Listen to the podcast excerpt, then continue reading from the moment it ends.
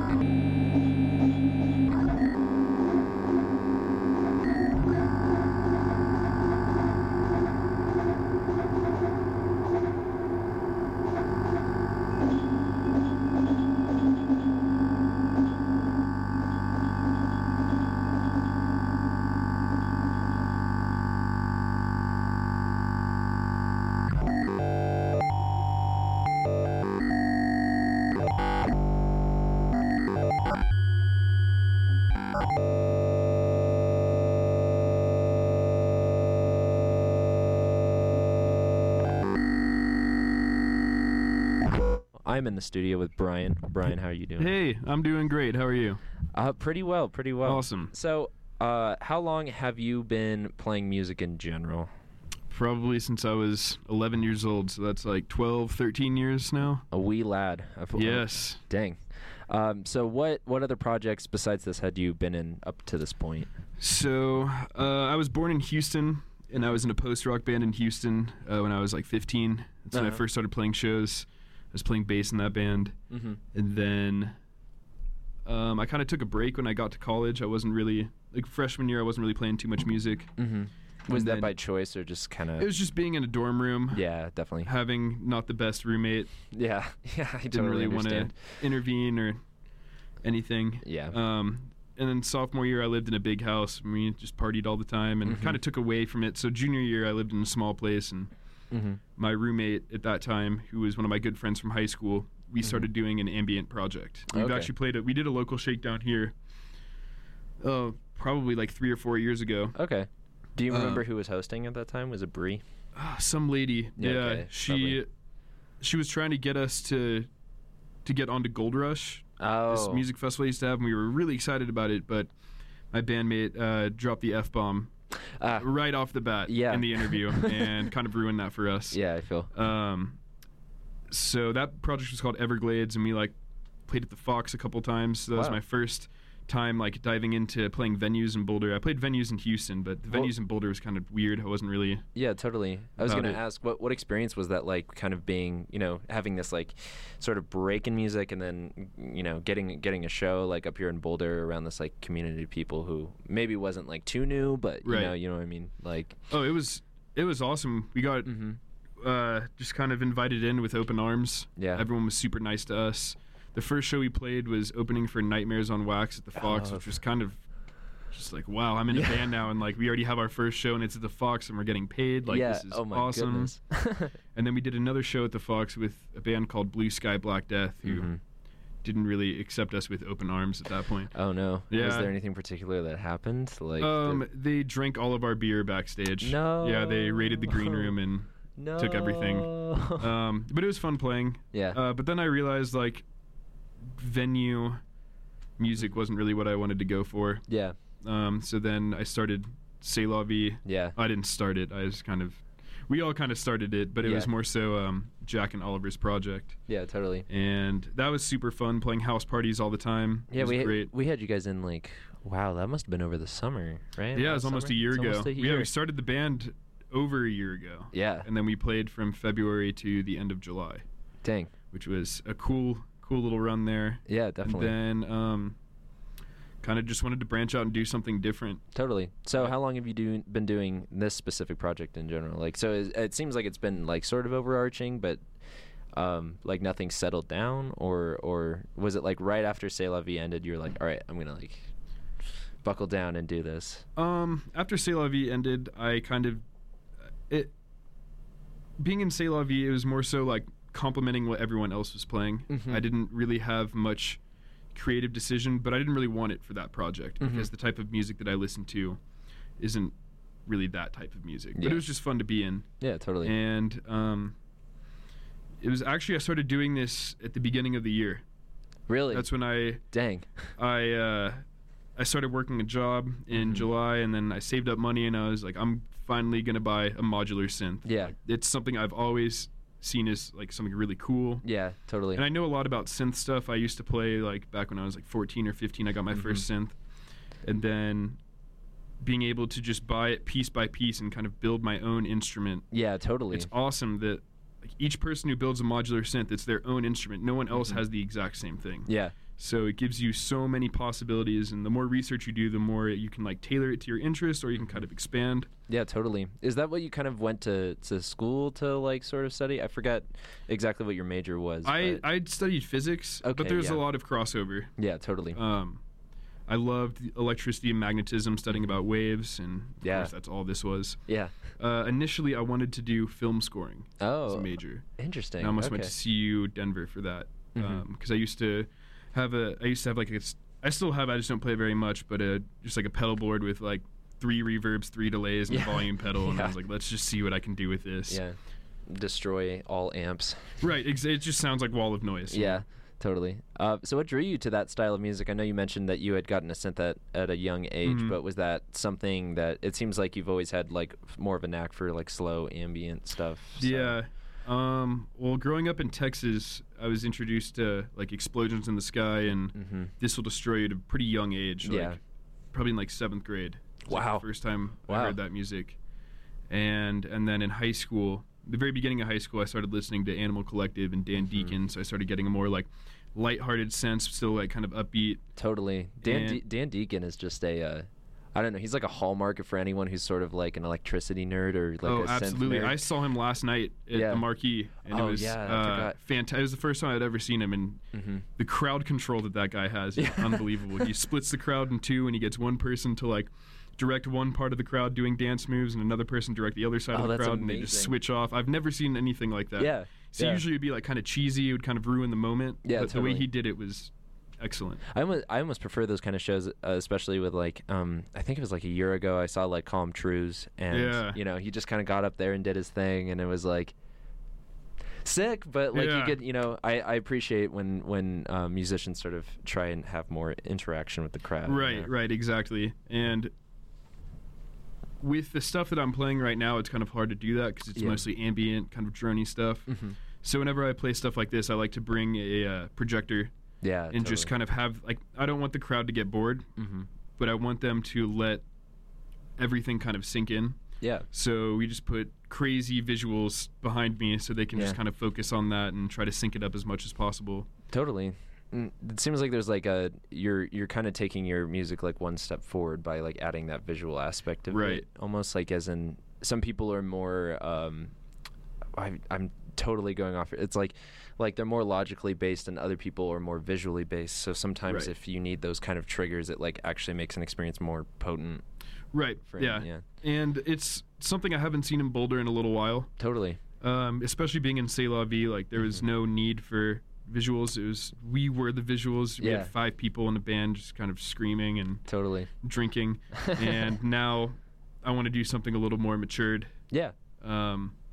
But where I take it in the future, I still have yet to decide. I still am very drawn to the Dan Deacon-esque kind of mm-hmm. childish music, and I'd like to do something like that, but I want to keep it as dynamic as possible. Definitely. Are you... I have this instrument just to make whatever I want. You know? Bringing it sort of to that instrument, so you, you said it was um, very similar, if not actually like a modular synth. So what, what kind of goes into making your own, if, for anyone who's like curious so about that? The first investment is the case. Yeah. And that's really when you decide how serious you want to get. Mm-hmm. If you want to get a big one, it's going to cost you more money, but in the end, you'll have yeah. more equipment to, to mess around with. Yeah, definitely. That's what I kind of decided. I was like, I'm going to buy one where I can put a lot of stuff in it and mm-hmm. see what happens. And then I bought uh, just a regular voltage-controlled oscillator. Yeah.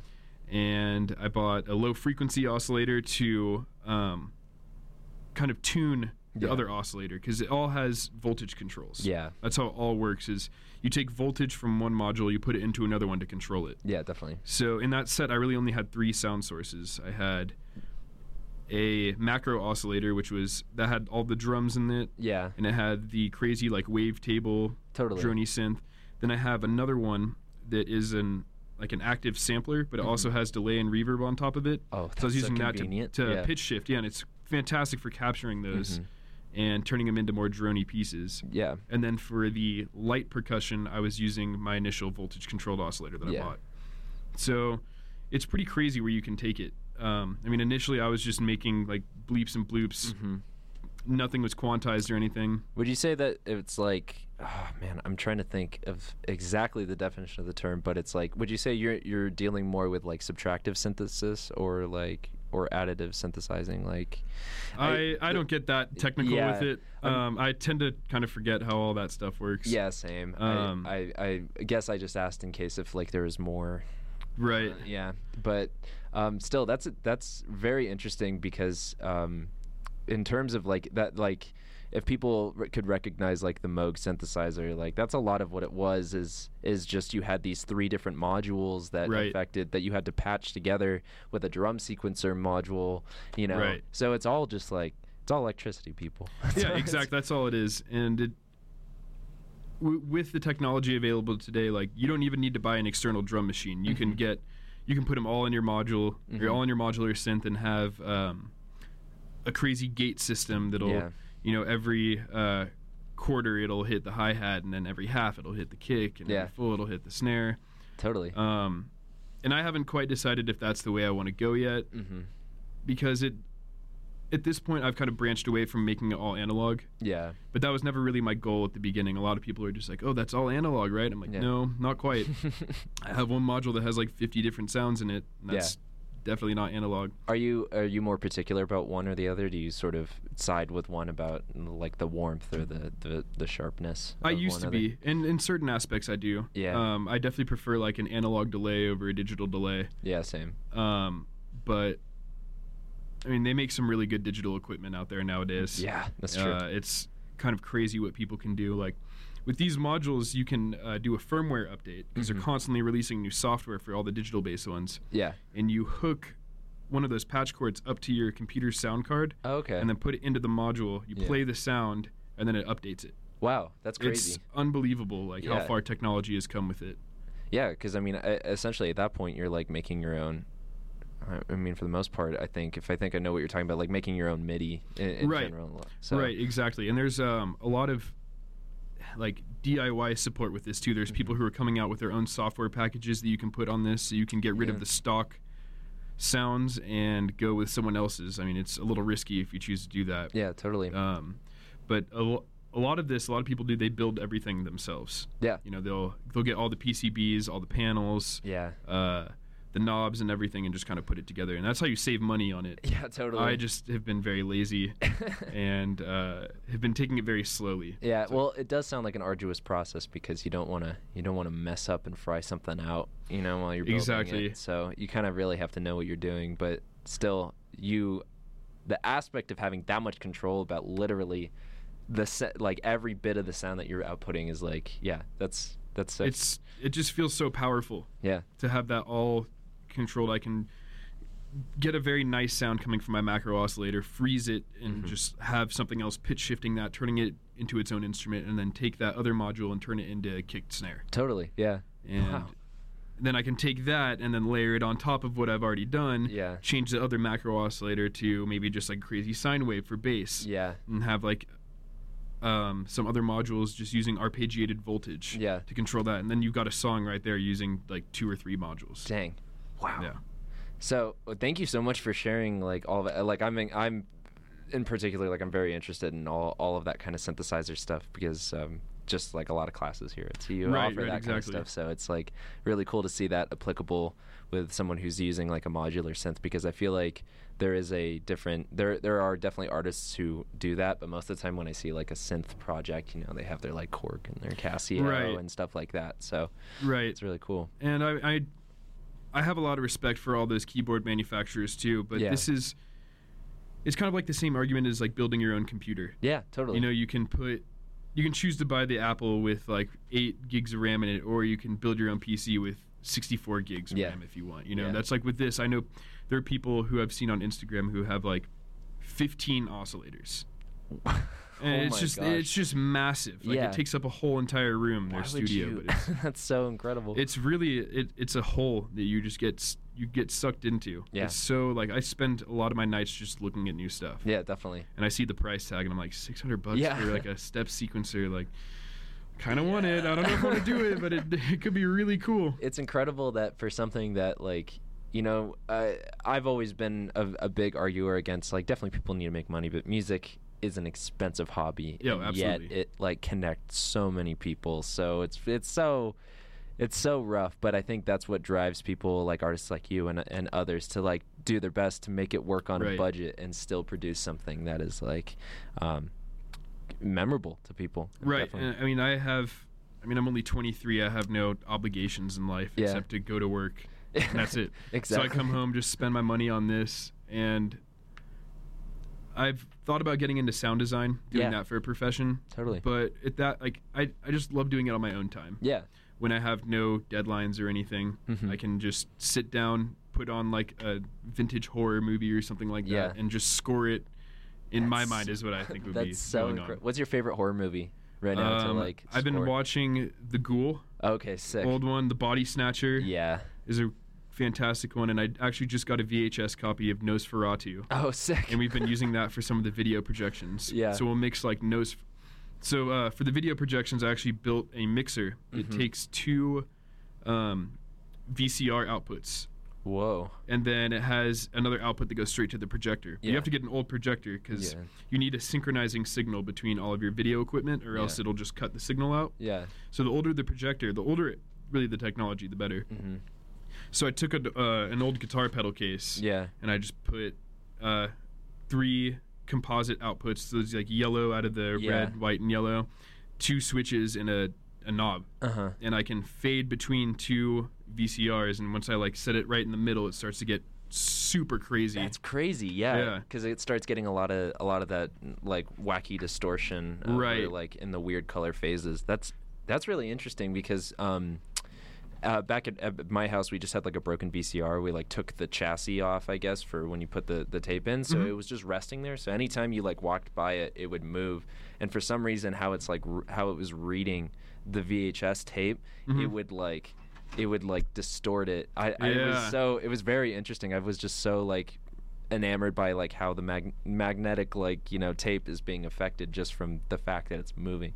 Yeah, it's any cool. like perturbation. Yeah, perturb. Perturbation. I yeah, right. I think to yeah. the to to the V C R, just because it's all mechanical technology. Yeah, it's, like, it's fascinating. So cool. Yeah, there's a website that I stumbled upon. Um, it's this guy named Carl Klump uh-huh. who posts all of these schematics for um, video mixers or like uh, saturators. Uh-huh. All just homemade stuff. Super easy to make. None of it is. None of it requires active. Components. Really? Wow. Like, my video mixer doesn't have a single resistor, a single capacitor. I mean, I guess you could call the potentiometer a resistor. Yeah. But it's just switches, mm-hmm. uh, like, outputs, yeah. and a knob. Wow. And it's just, it's just mind-blowing that yeah. that's how easy it is to get it to work. Yeah, that's nuts. I feel like I, I built that back in October, uh-huh. and I feel like that's what kind of got me into, like, I need to go back and explore some electronics. Yeah, totally. Yeah. And then before I knew it, I was just like, I'm going to buy a modular synth. My friends were you like, okay, let's see it. Yeah, and go for it. Look what I did today, you know? So are you going to try and record any of this stuff? Try and put something out? Yeah, yeah, definitely. Um, I think I'm going to try to have a track on the next First Base yeah. compilation. Yeah. Um, right now I'm just trying to decide whether I want to make it just pounding drone or if yeah. I want to make it lighthearted. Totally. You know, um, because it's coming out like later in the year, or like I guess in a couple months. Yeah. It's going to be sunnier outside, so I'm kind of going to tailor it to that feel of totally. like late springtime. Yeah. You know, yeah. going outside.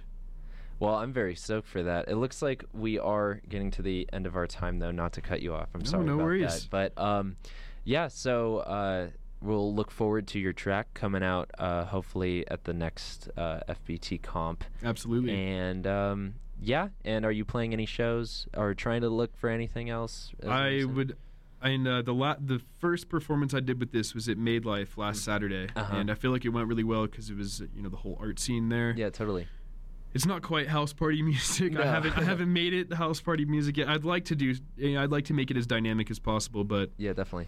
I'm I'm just constantly looking for art spaces that are trying to have uh, weird curations there. Yeah. Um, yeah. I mean, you know, playing in between people and stuff. Like uh, Syntax Physics Opera. Right. Right. Like, exactly. Yeah. I feel like that'd be a great place. Yeah, definitely. Well, for everyone listening right now, keep your eyes peeled. Uh, f- for Brian uh, in the future. Maybe you'll have a moniker then, maybe not. We'll Who see. Knows? Yeah, uh, I've been trying to think of one. I just can't find yeah. the right thing. Totally. So if anyone wants to call in and give me suggestions. Yeah, please call in at three oh three, four nine two, eleven ninety. That's three oh three, four nine two, eleven ninety if you have a nickname for Brian's music. But uh, other than that, thank you so much for coming in. That was thank an amazing experience. Thank you for having experience. me. This was a pleasure. Yeah, as always. Of course. Well, um, that was Brian right here on Radio eleven ninety. Uh, coming up next, we're going to be playing a song by Beat Happening called Bury the Hammer. You're listening to Radio eleven ninety's The Local Shakedown.